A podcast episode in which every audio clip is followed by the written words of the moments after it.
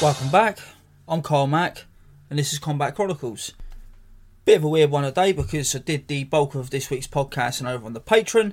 If you want to hear the whole episode, it's called uh, Fights I Missed in 2022 and UFC 283. It's all one episode. It's got some free bouts from three different sports last year um, that I should have covered in real time, so to speak, but didn't. Um, just to sort of tie a bow around last year. It's got a look at Chris Eubank Jr. versus Liam Smith, which, uh, yeah, that was quite something. And then it's got a look at UFC 283. But, you know, all you lovely, lovely people here on this regular feed, I thought I'd give you a snippet of that and treat you to my sort of thoughts on the two title fights, at least from that UFC 283 card. If you want to hear the rest, obviously, head on over to www.patreon.com slash combat chronicles. So, here they are. So, on to UFC 283 then. I'm going to start off with the two title fights and then have a cursory glance at the uh, undercard as well. So, we'll start with the small boys before we get to the big lumps. Brandon Moreno uh, defeating Deiveson Figueiredo by stoppage uh, in between the third and fourth round. The series ends 2 1 and 1, although it should be 2 and 2, as I've spoken about before, I'm sure. Um, this is a lesser effort from these guys, in my opinion, not to detract from them. Um, I think Moreno was playing it safe. We'll see that. We see that in the amount of control time he has on top, where he doesn't really do much. Uh, Figueiredo obviously was able to time up well, but yeah, really, Moreno was a bit conservative in that regard. He's probably worried about uh, Figueiredo throwing up a triangle and armbar, etc., etc. Uh, especially in the first round when he uh, tried to you know, get a bit spicy and nearly got heel hooked for his efforts. Well, not nearly, but you know, it, it, was it was always a, a worry. Um, second round was clearly the best round. Could have gone either way, but when they were fun and scrambling, there's lots going on. Um, you know, Figueiredo is one of the few people jumping at Gilly that you're actually happy to see him do it because it's such a dangerous weapon for him. You know, that was just excellent stuff. That that rivals anything from the series. Um, but for me, Figueiredo, he, he, looks slow off the mark. He looks just a tad slow in terms of reactions. Um, not able to sort of get his uppercut counters off like he usually would. Just seems to be a little bit off, and that matters at this level. So um, if he does move up to 135, that might help him, um, making a big weight cut. And I think he looked fine physically. I don't want to try and explain this away with weight cut issues, um, which everyone always worries about with Figueiredo going into these fights. But he looked fine physically. Um, but that might help him a little bit. I don't see him doing anything at 135. Um, it's stacked. I've said this a million times in a podcast. It's stacked worldwide. Um, it's stacked at 135 in the UFC. He will win some. He will beat some guys that are well suited to guys on the up that could be used uh, in better fashion. Um, and he could use some guys that are borderline, beat some guys that are borderline contenders. But I don't see him as a legitimate title contender going forward. I think the clamouring a couple of years back for someone like Figueiredo versus Petr Yan, not that interested in that now. Um, and as for Brandon Moreno, UFC have finally got the flyweight champion they want. Uh, yeah, he did what he had to do. In the third round, he landed a really nice left hook to the eye, which caused a swelling. And brought about the end of the fight. So, yeah, Brandon Moreno, he's capable of, of more than this, I think, but he fought how he had to.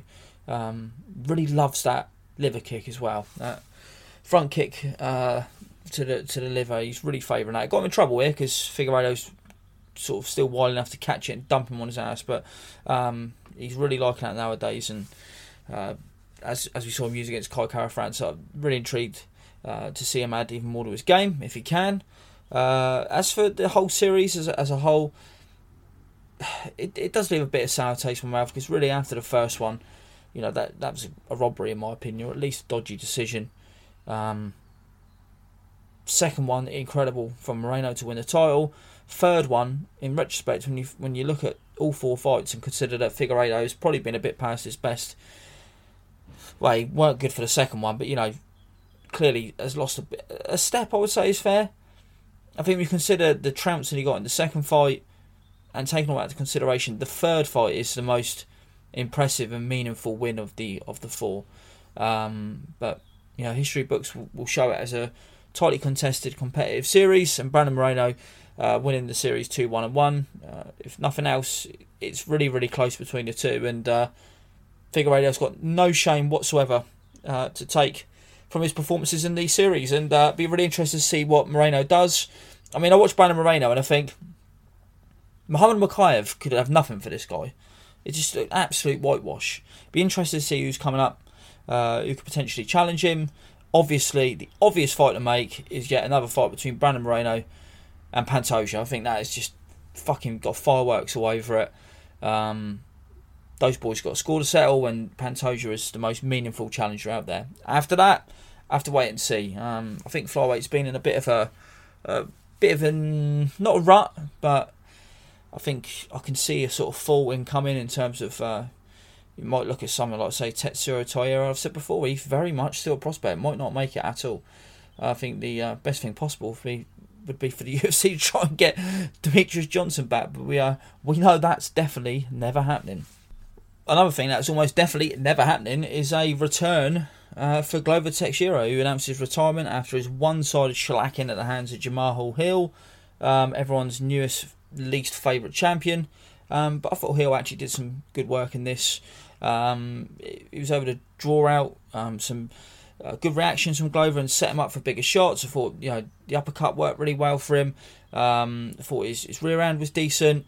I thought he showed poise um, and really good takedown defense. We we've seen you know the the difference between Hill and say uh, Jiri Prochazka or for an even better example Jan Blachowicz um, is night and day. Um, you know we know Glover loves to grab that leg, transition to the high crotch and dump you. Um, it was not that easy for him. Eventually, transitioned to a double leg takedown and got him down, but Hill was poised, managed to reverse at least at one point. Um, you know, even in in the fifth round where Glover, des- in desperation, got that mount, you thought, right, here we go. He's got a couple minutes left, and Hill snuck out the back door. Um, so you know, fair play to him. He's he's definitely exceeded my expectations. I think his debuts when he come in and got absolutely fucking smashed by Paul Craig, right? Um, he got his arms snapped. Uh, still not particularly good in my opinion. Uh, Glover is you know 43 or whatever he is, going on 55. He's slow as molasses, as the Yanks like to say. Uh, and uh, yeah, for me, it, one route on the feet, and uh, yeah, Hill negated uh, most of Glover's strength. So loved the kicking game from Hill. Uh, loved the, as I say, his hands look pretty good and crisp for a 205er uh, against someone who's really, really slow and, and one note. Um, but Glover Teixeira is extremely tough, and that was pretty tough to watch actually. Um, yeah, he took a beating. He exceeded my expectations to the extent that I thought, well, coming off that war against Europe, um, against Jiri Prochazka, he's probably just going to get annihilated early doors. You know, his age, that kind of battle, that felt like a last stand. But this was his last stand, and it was pretty sad to watch. Um, should have been stopped. Really should have been stopped. Um, don't like to see that sort of stuff in the corner. If an experienced coach like Hackleman wants to stop it, you fucking stop it. Um, you know, and really didn't have much of a chance, Glover. So, yeah, didn't like it. Um, but you know, he goes to gets to go out on his shield, proud, having gone the distance. Um, not the easiest guy to stop unless he's fighting you know, Prime Rumble Johnson. Tough fella. Um, obviously, he's been stopped a couple of times, Glover, but I mean, like, in terms of stopping, he's not easy to stop. Um, tough, tough fella who had a very improbable uh, eventual run and win at the title. He's been running on fumes for a while now. You know, he's been hurt in pretty much every fight he's had uh, recently. Uh, not recently, even last going back, you know, his last ten fights. Um, a feel good story all in all, and again, nothing to be ashamed of. You know, Figueiredo probably could have retired. He's moving at 135. He's been wanting to for a while. Glover Teixeira appears to have retired. Shogun Rua has retired. I'm not even going to mention him beyond that. Um, that's just too sad to talk about. Um, so, yeah, not a great night for the Brazilians, but some good wins for them. So, that was just a snippet from this week's Patreon episode. As I said earlier, if you want to uh, hear the rest of that and those uh, good wins for the Brazilians I alluded to there, be sure to check out the bonus uh, content over at www.patreon.com slash combat chronicles. Until the next proper episode, whenever that may be, I imagine next week, but we'll see. Um, peace out, have a good week, and uh, thanks for tuning in.